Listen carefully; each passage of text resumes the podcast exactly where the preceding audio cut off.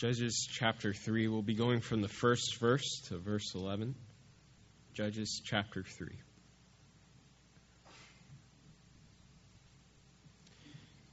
It says this These are the nations the Lord left in order to test Israel. Since the Israelites have fought none of these in any of the wars with Canaan. It's supposed to teach the future generations of the Israelites how to fight in battle especially those who had not fought before. These nations include the five rulers of the Philistines and all of the Canaanites, the Sidonians, the Hivites who lived in the Lebanese mountains, from Mount Baal Hermon as far as the entrance to Hamath. The Lord left them to test Israel, to determine if they would keep the Lord's commands he had given their fathers through Moses. But they settled among the Canaanites, Hittites, Amorites, Perizzites, Hivites, and Jebusites. The Israelites took their daughters as wives for themselves, gave their own daughters to their sons, and worshiped their gods. The Israelites did what was evil in the Lord's sight. They forgot the Lord their God and worshiped the Baals and the Asherahs. The Lord's anger burned against Israel, and he sold them to Cushan Rishathaim and the king of Aram Naharaim. And the Israelites served him eight years. The Israelites cried out to the Lord. So the Lord raised up Othniel, son of Kenaz, Caleb's youngest brother, as a deliverer to save the Israelites. The Spirit of the Lord came upon him, and he judged Israel. Othniel went out to battle, and the Lord handed over Cushan Rishathaim, king of Aram, to him, so that Othniel overpowered him. Then the land was peaceful forty years, and Othniel, son of Kenaz, died. Let's pray.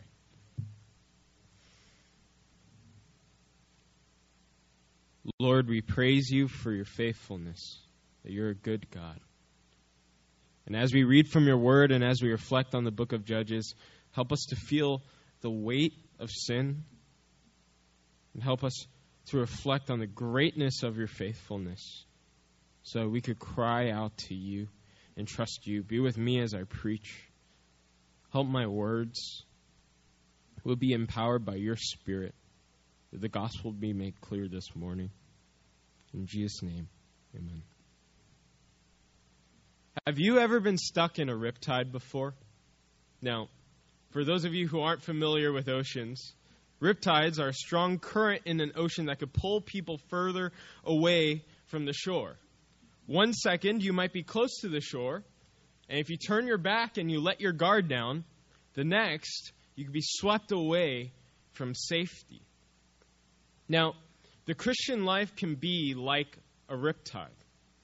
See, we swim towards a specific goal, but if we lose sight of what we're actually doing and the sinful nature and the broken world pushes against us, temptations can start to divert our gaze away from the one that we adore and away from our mission. So here's a question for you today, this morning Do you coast in your Christian life? Some of us might be feeling like we're doing a pretty good job. We're mortifying sin every day and we're growing in godliness. Others might feel like you're doing okay. You're in a comfortable place. Yes, you're still in the ocean and you're still fighting, but you're doing just enough to get by. Others of us have completely given up. And we just let the riptide push us away because it's just too strong and it's not worth fighting the good battle. I'm going to drown anyway, so might as well enjoy my time floating while I can. See, in the book of Judges, God demands complete, consistent, continual faithfulness from his people. And he tests them to see just that. So here's the main idea to pass the test of faithfulness to the God who delivers you to pass the test of faithfulness to the God who delivers you. And there's four steps to passing this test. Number one, you have to know the test. you have to know the test. Secondly, you have to remember the purpose of the test. Thirdly, you have to complete the test. And lastly, you have to cry out to God to help you with the test. So, a brief story recap for those of you who aren't familiar with the book of Judges. This is after Moses follows God's command and leads the Israelites out of Egypt. Then the Israelites receive God's law in Mount Sinai, and there are commands of clearing the promised land of any nations that exist when they enter this land. And after wandering in the wilderness for 40 years, Moses dies and the Israelite people finally enter the promised land under the leadership of Joshua. And Joshua and the Israelites obey the Lord's commands and begin clearing out a majority of the land and casting out the Canaanites. Then Joshua dies, and suddenly the mission turns into a complete stop. And people begin to slow down and stop their conquest of the land. And over time, they begin to assimilate into the culture of the pagans around them. And so in this story, the Lord is infuriated with his people, and he hands them over to a Mesopotamian king. And then the Israelites become enslaved to this king, and then they cry out to Yahweh to save them. So Yahweh raises up a judge or a deliverer named Othniel, the nephew of Caleb, to deliver the Israelites. And then the Spirit of the Lord comes upon Othniel, and he beats the king. And then the land is peaceful, and Othniel dies. So that's the story. So let's start with the first way that we could pass a test, which is to know the test. To know the test. Let's look at verse 4. The Lord left them to test Israel to determine if they would keep the Lord's commands he had given their fathers through Moses. So the Lord is leaving these nations in the, can- in the promised land in which they're in in order to see whether or not the Israelite people would actually follow the commands that he had given to Moses. Now, what are these commands? Well, they're in Deuteronomy chapter 20. So keep your finger in Judges and flip back with me to Deuteronomy chapter 20. Deuteronomy chapter 20. We're going to be looking at verse 15 to 17.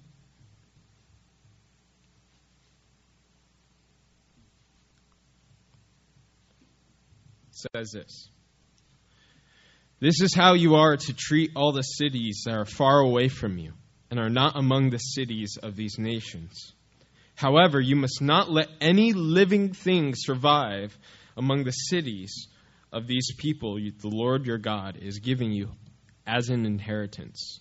You must completely destroy them the Hittite, Amorite, Canaanite, Perizzite, Hivite, and Jebusite, as the Lord your God has commanded you, so that they won't teach you to do all the detestable things they do for their gods, and you sin against the Lord your God. So there's a clear command there in Deuteronomy chapter 20 that the Israelite people are to enter the promised land and then they're to wipe out the Canaanites that are in this land that rightfully belongs to them. And there's a list of the nations that Israelites are supposed to go in and kill. But look at verse 3. The nations that are left that Israelites that the Israelites do not kill include the Canaanites, Sidonians, and the Hivites.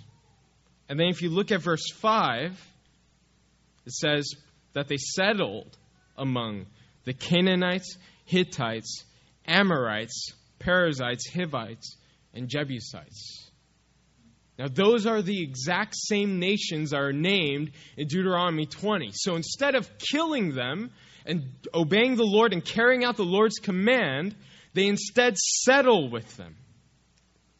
Now, why would the Israelites do this? Well, one reason is that they don't know the Lord, and they definitely forgot his words. You see, if you remember God's words, then you remember what you need to do. Have you ever told a child to do something, like to clean their room, and then 30 minutes later you see them playing with their toys again?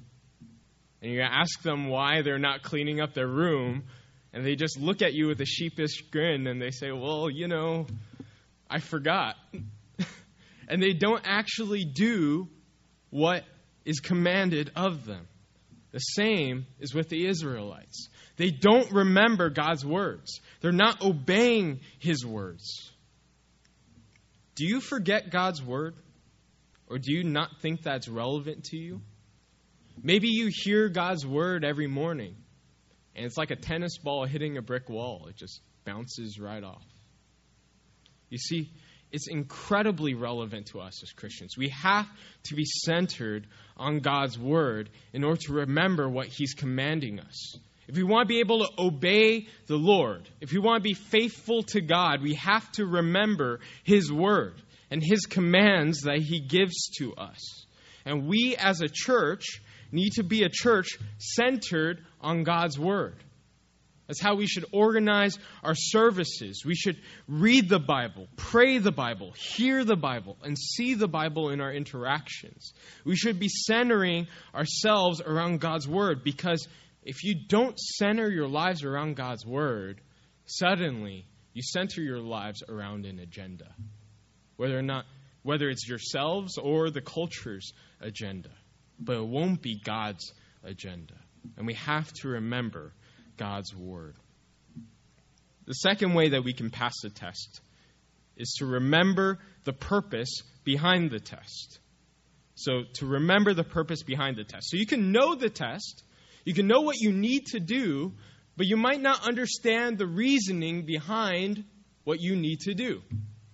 Again, with the analogy of the child, if a child walks too close to the street, a parent yells out their name and grabs their arm and forcefully pulls them away and tells them not to go near the road, the child might do it again if they don't understand the dangers of the street. The parent doesn't want them to get run over, but the kid might not understand that. So we have to remember the why behind what we need to do. Look at verse 2.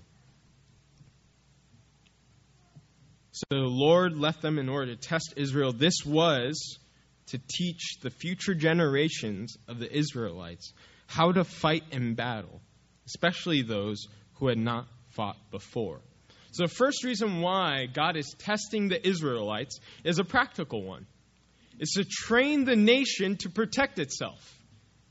What nation can protect its civilians without an army? See, if you're surrounded by all these opposing nations, if you go in and you conquer and you conquer them and kick them out of the land, well, you're going to have a lot of angry neighbors. And you need an army in order to protect yourself. And over time, if you don't have a process in which you're continually training this army, you'll not be able to protect your nation. See, and the Israelites don't have a history of fighting either. They were enslaved to Egypt, they go out into the wilderness and they wander around for 40 years, and then they finally start fighting when they enter the land. So there is no history or process in which they trained the people.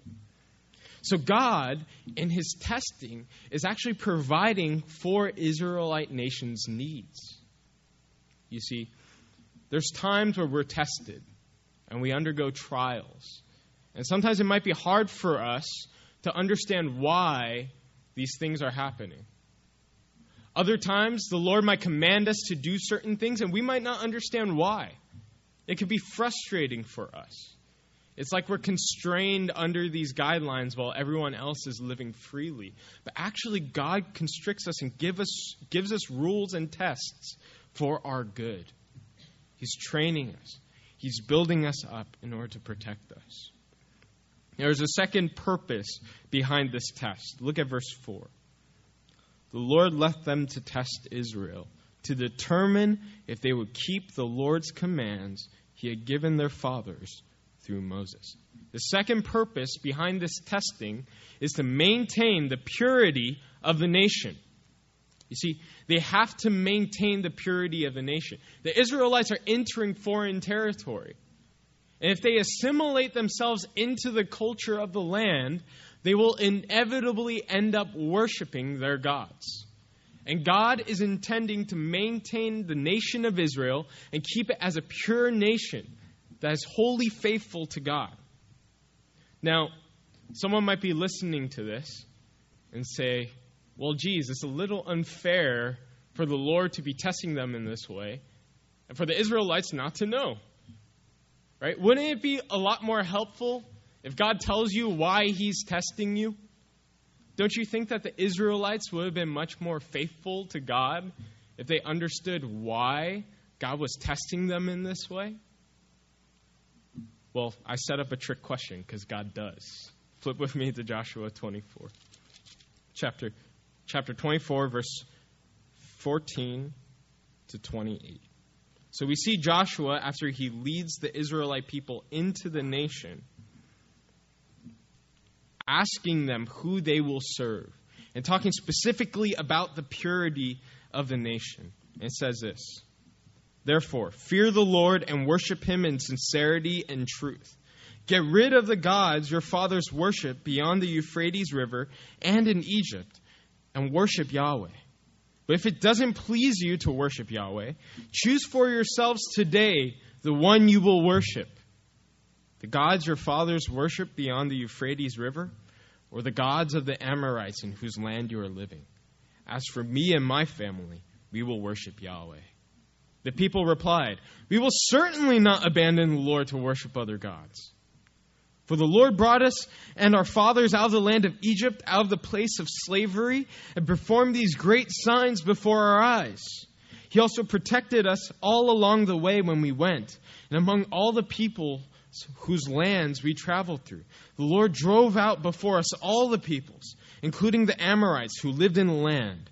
We too will worship the Lord because he is our God. But Joshua told the people, You will not be able to worship Yahweh because he is a holy God. He is a jealous God.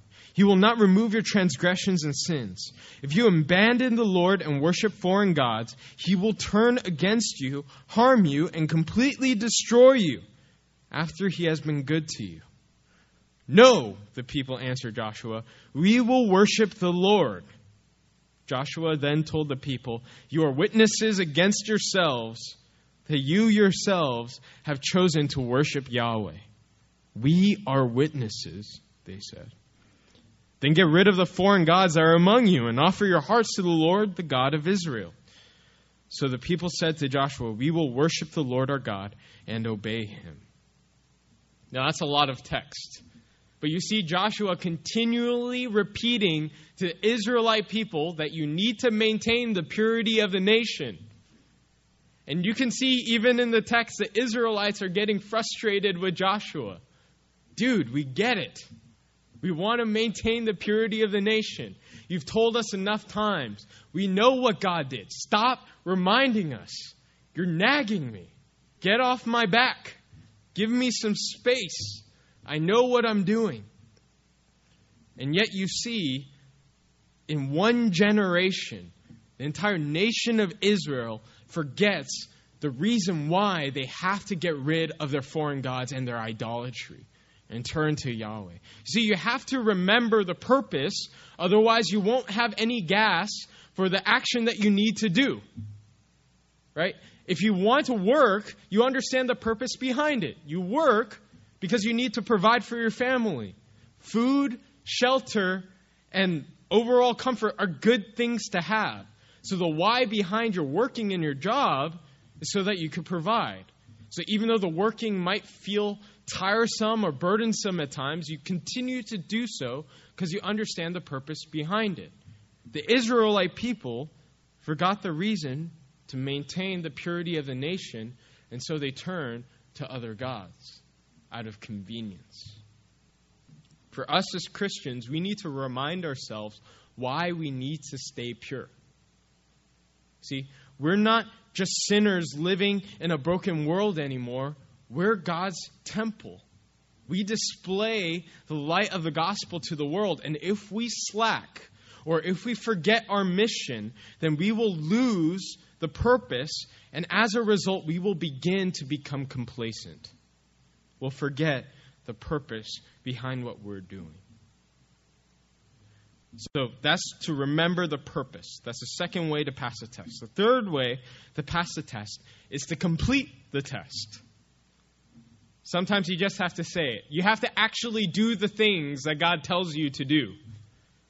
If there's a test and you think about the test and you understand the why behind the test, you have to actually do the very action that God is commanding you to do. And here, the Israelites in verse 5 and 6 don't do what God tells them to do. Let's look at verse 5. But they settled among the Canaanites, Hittites, Amorites, Perizzites, Hivites, and Jebusites. The Israelites took their daughters as wives for themselves and gave their own daughters to their sons and worshiped their gods. So, the Israelite people do the exact opposite of what God commands them to do. And there's some effects that are really obvious that happens when you don't fight that we can see here. So the first thing that you do, so I'm going to go over three effects that happen when you don't obey the Lord's commands. First, you settle. You settle.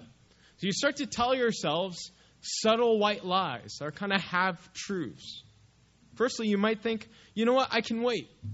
I can do this later. They'll still be there. I'll still be here. I can drive out the Canaanites later. The second thing that you might do is divert responsibility. Right? Joshua died. We have no leader to guide us. And I'm obviously not going to do this by myself, so I suppose I'll just sit here and wait until someone comes up and does it first. And I will wholeheartedly support him. Right? You can go first, man. I will be right behind you. The third thing that you might do is that you might start to get comfortable. So you sit there, you start interacting with them, and you start to think, you know what, this is okay. We can coexist and be all right. We can make do. And all those things are subtly opening doors for sin to creep in. So here's a second thing that happens after you settle you begin to intermingle. Right? Think about when you're in school you're in close proximity with a bunch of people and you're interacting with them on a daily basis, inevitably you're going to start making friends.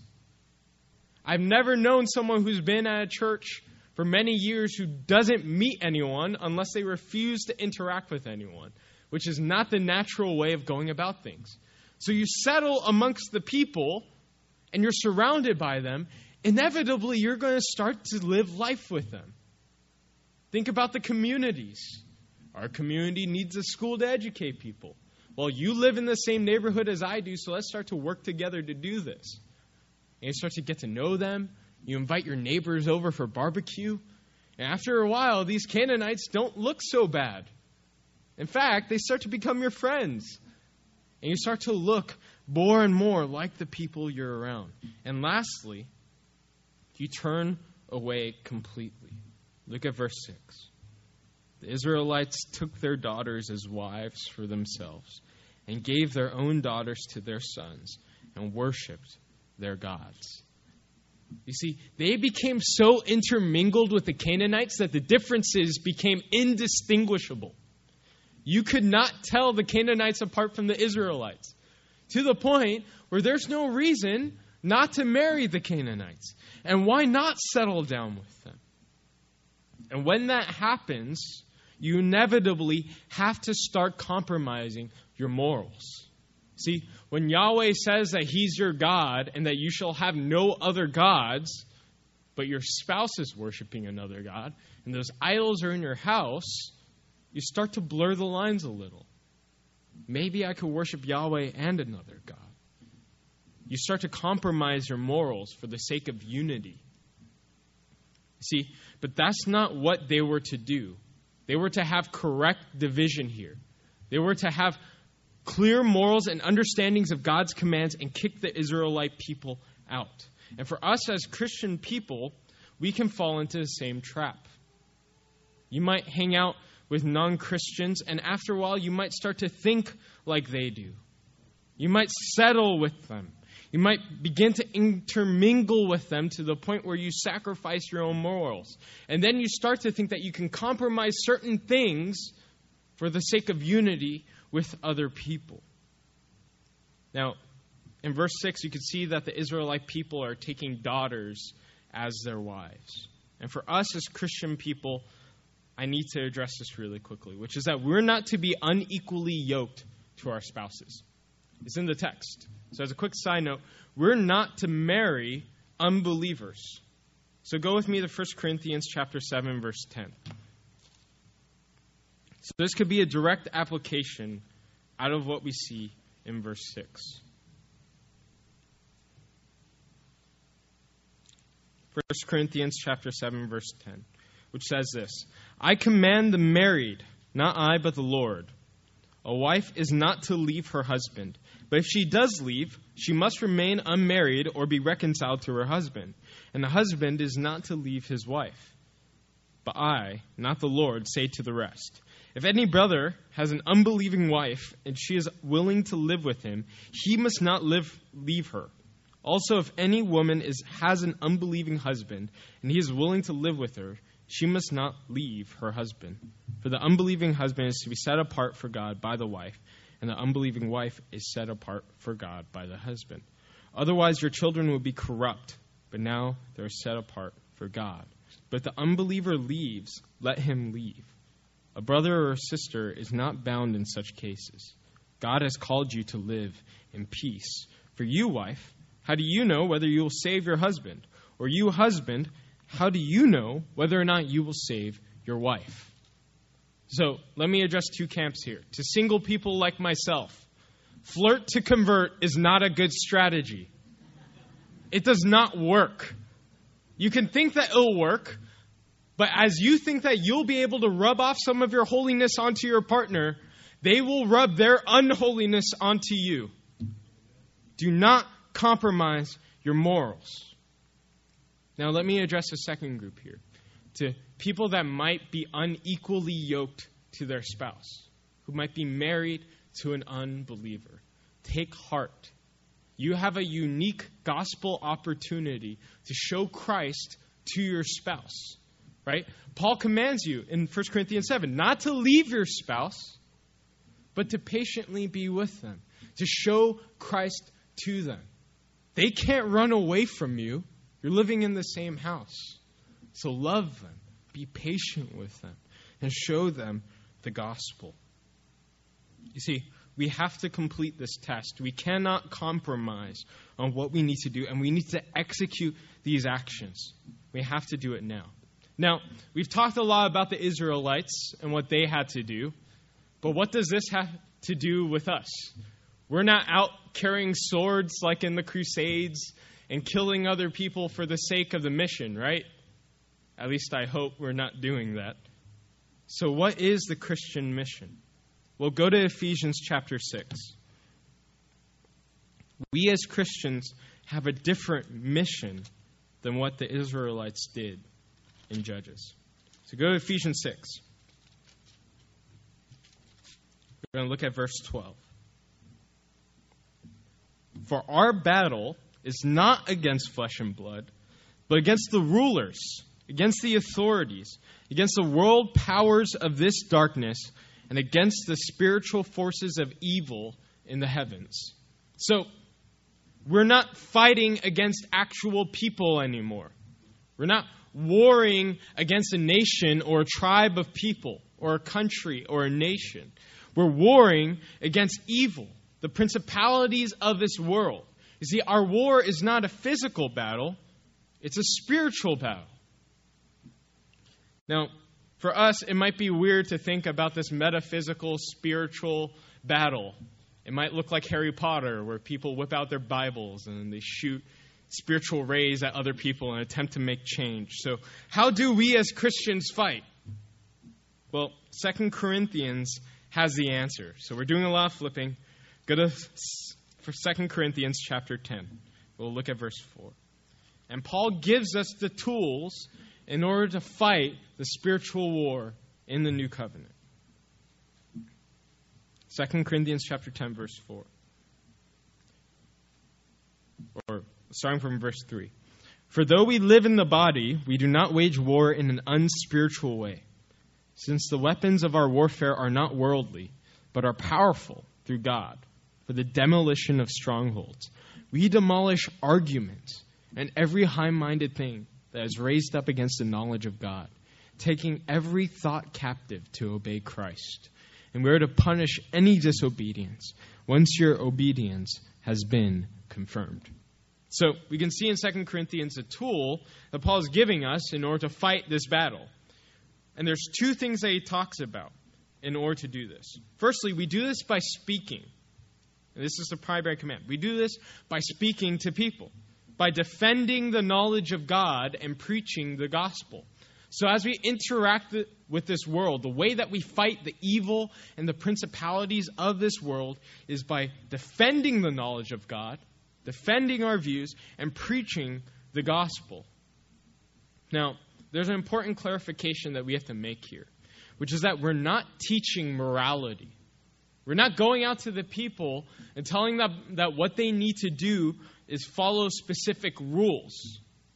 Those are fine. I'm, I'm not opposed to rules. I think morals are good, and we should have morals as Christian people. But if people don't understand the gospel first, they have no reason to follow these morals. There is no why. There's no reason for me to rope up an atheist and tell them to go to church every single week on a Sunday because they don't understand the gospel. There's no understanding of what the gospel teaches. So we shouldn't be teaching morality, even though we should engage culture at a moral level and have discussions about that. We should primarily be talking about the gospel. The president of the Ethics, Religious Liberty Commission of the Southern Baptist Convention, Russell Moore, says that we need to shift from being a moral majority to being a prophetic minority. In other words, the U.S. is quickly shifting away from being a supposed Christian nation. Right? People, generally speaking, aren't necessarily living under the Christian worldview anymore as we quickly move towards secularism. So, the solution is for us as a church to become a prophetic minority. We need to speak out to a culture that fundamentally disagrees with us and tell them the gospel. So, what do we need to do as a church? We need to be a church that is clear on the gospel. Here's a good question to ask yourself Do you know what the gospel is? If someone were to pull you aside and ask you to explain the gospel to them in 60 seconds, what would you say? Would you be put on the spot? Would you have no words? We have to know what the gospel is if we want to be able to effectively communicate it to them. That's knowing the test. We have to know how we can speak into them and why it's important. People are dying and going to hell every single day and they desperately need hope, and we need to share the gospel with them. That's the purpose. And what do we need to do? We need to speak out and be active in telling people what the gospel says, to engage them with our words. That's the action, and we have to execute. And here's the danger and temptation for us Christians don't think yourself too big or the gospel too small not to address it. See, if you settle and you become complacent, you can start to think that, you know, my comfort is more important than sharing the gospel and rubbing up against other people. Or maybe the gospel is too small. Maybe you think that the gospel is actually not powerful enough. I'm going to share the gospel with my friends, and it's going to be really awkward. And they're not going to believe. Well, Christian, here's a question to ask you. What were the odds of you becoming a Christian? Right? Wasn't it impossible? See, the gospel has the power of God. And we need to have confidence in it as we go out. And that's the mission that we have as Christians. Now, going back to the text, the last way that we pass the test is to cry out to God to deliver you to cry out to God to deliver you. See, in verse 7, it says that the Israelites did what was evil in the Lord's sight. They forgot the Lord their God and worshiped the Baals and the Asherahs. So you see that they forget the Lord. And for anyone who's read the Old Testament and read the first five books of the Bible, this is absolutely absurd.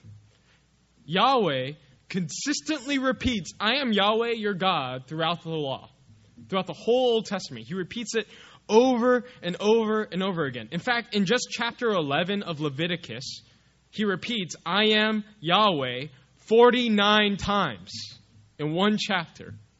And throughout all the commands that God gives to the Israelites, he keeps repeating, I'm Yahweh your God, do this. I am Yahweh your God, do this. Like a nagging parent or spouse, repeating it over and over and over again. And you can see the depth of their depravity in verse 7. They did what was evil. They did the opposite of what God commanded them to do. They forgot God and they traded him for empty idols. In verse 8, you can see the result of that disobedience. The Lord's anger burned against Israel, and he sold them to Cushan Rishathaim, king of Aram Naharaim. And the Israelites served him eight years. See, God's anger burns against the Israelites for their sin. God hates sin. We have to emphasize this. God absolutely detests sin. Do you realize that God's anger burns against you when you sin? He hates it. There's no element in which God is okay with sin, or that He ignores sin, or that He belittles sin. He hates it. His anger burns against sin. So much so that He sells His own people over to Cushan Rishathaim, to a Mesopotamian king. Now, that name is actually a moniker. So the king's name probably wasn't actually Cushan, Cushan Rishathaim. And I know that's a weird name to say. But what that word means is doubly wicked or extreme wickedness or evil. And they're making fun of this king. In other words, God is selling these people over to wickedness out of their sin. Do you realize that God hates sin? See, when you turn away from the Lord, when you forget God, you are enslaving yourself to wickedness. Look at verse 9. The Israelites call out to the Lord. The Israelites cried out to the Lord. So the Lord raises up Othniel, son of Kenaz, Caleb's youngest brother, as a deliverer to save the Israelites. Now look at the description in verse 10.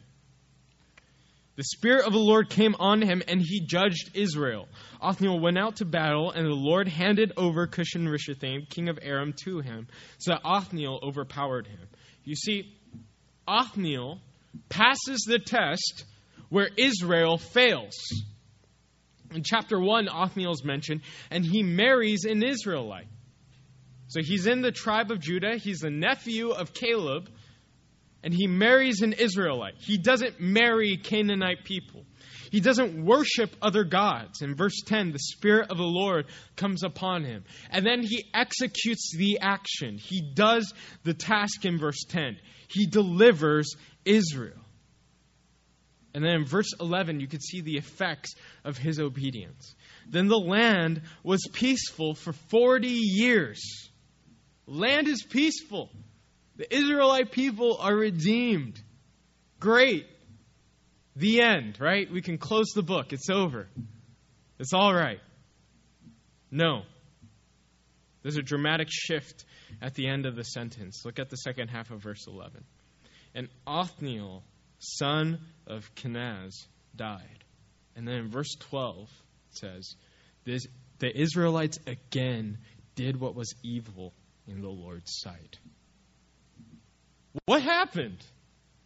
Wasn't this supposed to be the great redemption? Othniel comes up, God raises up a leader to deliver his people. Why does it stop after he dies? Why do the Israelites turn away from the Lord again? You see, in the book of Judges, it's a cycle that happens over and over and over again. The Israelites turn away from the Lord. Then a nation takes over Israel. And then God and then the Israelite people cry out to God, and then God raises up a deliverer, and then after that deliverer dies, the Israelite people turn back to their evil ways. Why does this cycle keep happening? See, it's actually trying to paint a picture of a greater redemption. Go to Hebrews with me. Hebrews chapter 4, verse 9. Paul talks about this very thing, about this cycle of disobedience and what it points to. Hebrews chapter 4, verse 9 says this, or verse 8. For if God for if Joshua had given them rest, God would not have spoken later about another day. Therefore, a Sabbath rest remains for God's people. You see, Joshua, while he was alive, maintained the faithfulness of God's people for 110 years. After Joshua dies, the Israelites start to turn away, and then the cycle begins. See, but if Joshua gave them complete rest, God would not have spoken later about another day, about an eternal Sabbath rest. You see, Othniel represents a metaphor. He's pointing to a greater judge, a judge who doesn't have the limitations that Othniel has. See, at the end of verse 11, Othniel dies, but he's pointing to a greater judge who doesn't die. In fact, the very name Othniel in Hebrew is lion. His name is lion. So, allow me, if you will, to read this text. You see, Othniel is the first judge, and Othniel is actually the holiest judge out of all the judges. And for every cycle afterwards, you're going to see a spiral downwards where every judge after him becomes more and more wicked. So, Othniel's first cycle actually symbolizes the blank template that God is trying to communicate to us today. And it's so clean and such a good template that I could replace the words in this very passage and we can see the gospel written throughout it. So let me read it for us. Man did what was evil in the Lord's sight. We forgot Yahweh and worshiped idols. So Yahweh's anger burned against man, and he sold them to extreme wickedness, and man was enslaved to it. Then man cried out to Yahweh. So Yahweh raised up the lion of Judah as a deliverer to save the Israelites. The Spirit of the Lord was upon him, and he delivered man. The lion went to the cross, and Yahweh handed over the extreme wickedness to him and that, so that the lion overpowered it. Then the land was peaceful forevermore. You see, Jesus lives forever. Amen? He's eternal. He commands the universe. He died and he resurrects in victory so that unlike Othniel who dies and the Israelite people continue to be enslaved, Jesus lives forever so that we can have victory forever. See, the last way to pass the test is to cry out to the God who delivers you from your failure. We all fail the test. There's no way that we can pass this test. So, non Christian, I know I've left you in the dark for this whole sermon, so let me address you really quick. This is what God is telling you today in this message. If you don't listen to anything else, listen to this one minute. Know that you failed the test. Do you realize that God's anger burns against you? Now, it might seem terrifying. You might want to ignore it, but here's the truth of the gospel. Firstly, we all failed the test. And you might think that the riptide has already carried you too far out, that you're already too far from the shore and there's no way that you could swim to safety. But the reality is is that you've already drowned. You're not even in the water. You've already sunk to the bottom, anchored by your sin. See, and God's asking you a question today. He's telling you to choose whom you will serve. You see, you might think that you're living a free life by not having a God, but the truth is is that everyone's enslaved to something. You might be enslaved to work You might be enslaved to status. You might be enslaved to happiness. But everyone serves something. And Jesus is the only master who dies for you and delivers you. So trust in him. Repent of your sins. And the good news of the gospel is that Jesus will deliver you. Christian, what does God have to say for us based on this passage? Know that you've also failed the test of faithfulness and that we will continue to fail. How often do we forget, like the Israelites, and we turn away from the Lord? Oftentimes, it might seem like we're at the same place that we were before we got saved. Um, Christian band Run Kid Run wrote this verse when they were talking about the depth of their sin in their song called Freedom, saying, Broken down I lay, I keep holding my chains, no longer bound, but here I stay. So you see this image of a prisoner who's been freed, but doesn't understand the freedom that they have. That they're still sitting down, even though they're not shackled, holding on to their chains as though they're still imprisoned. But the truth is, is that we have grace in a Redeemer who does not fail us. And we have to remind ourselves of that. Hebrews um, chapter 4, 14 says that, Therefore we have a great high priest who has passed through the heavens, Jesus the Son of God. And therefore let's hold fast the confession. For we do not have a high priest who is unable to sympathize with our weaknesses, but one who has been tested in every way as we are, yet without sin. Therefore, let us approach the throne of grace with boldness, so that we may receive mercy and find grace to help us at the proper time. See, Jesus was tested in every single way, and he passes the test. He does everything right, so that we can have grace in him that we would otherwise not have. So we can approach the throne of grace with boldness because we identify with Christ. But does that mean that we just drop the ball and that we just revel in our grace and not do anything? No. Others need to know this great news. We need to go out and engage the world and fight this spiritual battle and share the gospel with people. And what is God telling our church? That we need to hold fast to the confession that Jesus is Lord. Hold fast to the confession that Jesus is Lord. And not just a statement that Jesus is Lord, but the effects of and the implications of what it means that Jesus is Lord. That means that we have to kill complacency in each other's lives. When we see other Christians are slacking in the walk, you call them out. If you see them in sin, you rebuke them in love. We encourage each other. We stir each other up to love and good works. One of the ways that we do that is even in our business meeting today. When we meet together, we're focusing our gaze and our attention on how we can complete the mission of God and hold fast to the confession. Everything that we do as a church should be to advance this gospel. And we need to help other people gaze into Jesus and understand his mission so that they can cry out and be delivered as well. And, brothers and sisters, we have complete confidence in this God. He's delivered us. We can have complete confidence in the work that Jesus has done. Not anything we have done, but what God has done for us. So let's go to Him and trust in Him. Let's pray.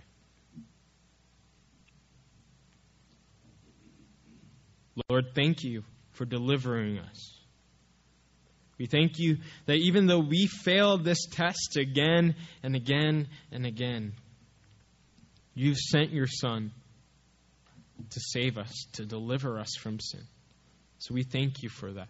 And today, as we sing, as we interact, as we have our business meeting, um, as we have our evening service and we pray together as a church, help us to see this and to remind each other of the great work that you have done for us. And will we never cease to be amazed by the great work that you've done for us? And will we never stop approaching your throne of grace with boldness out of the abundance of the work that you have done? In Jesus' name, amen.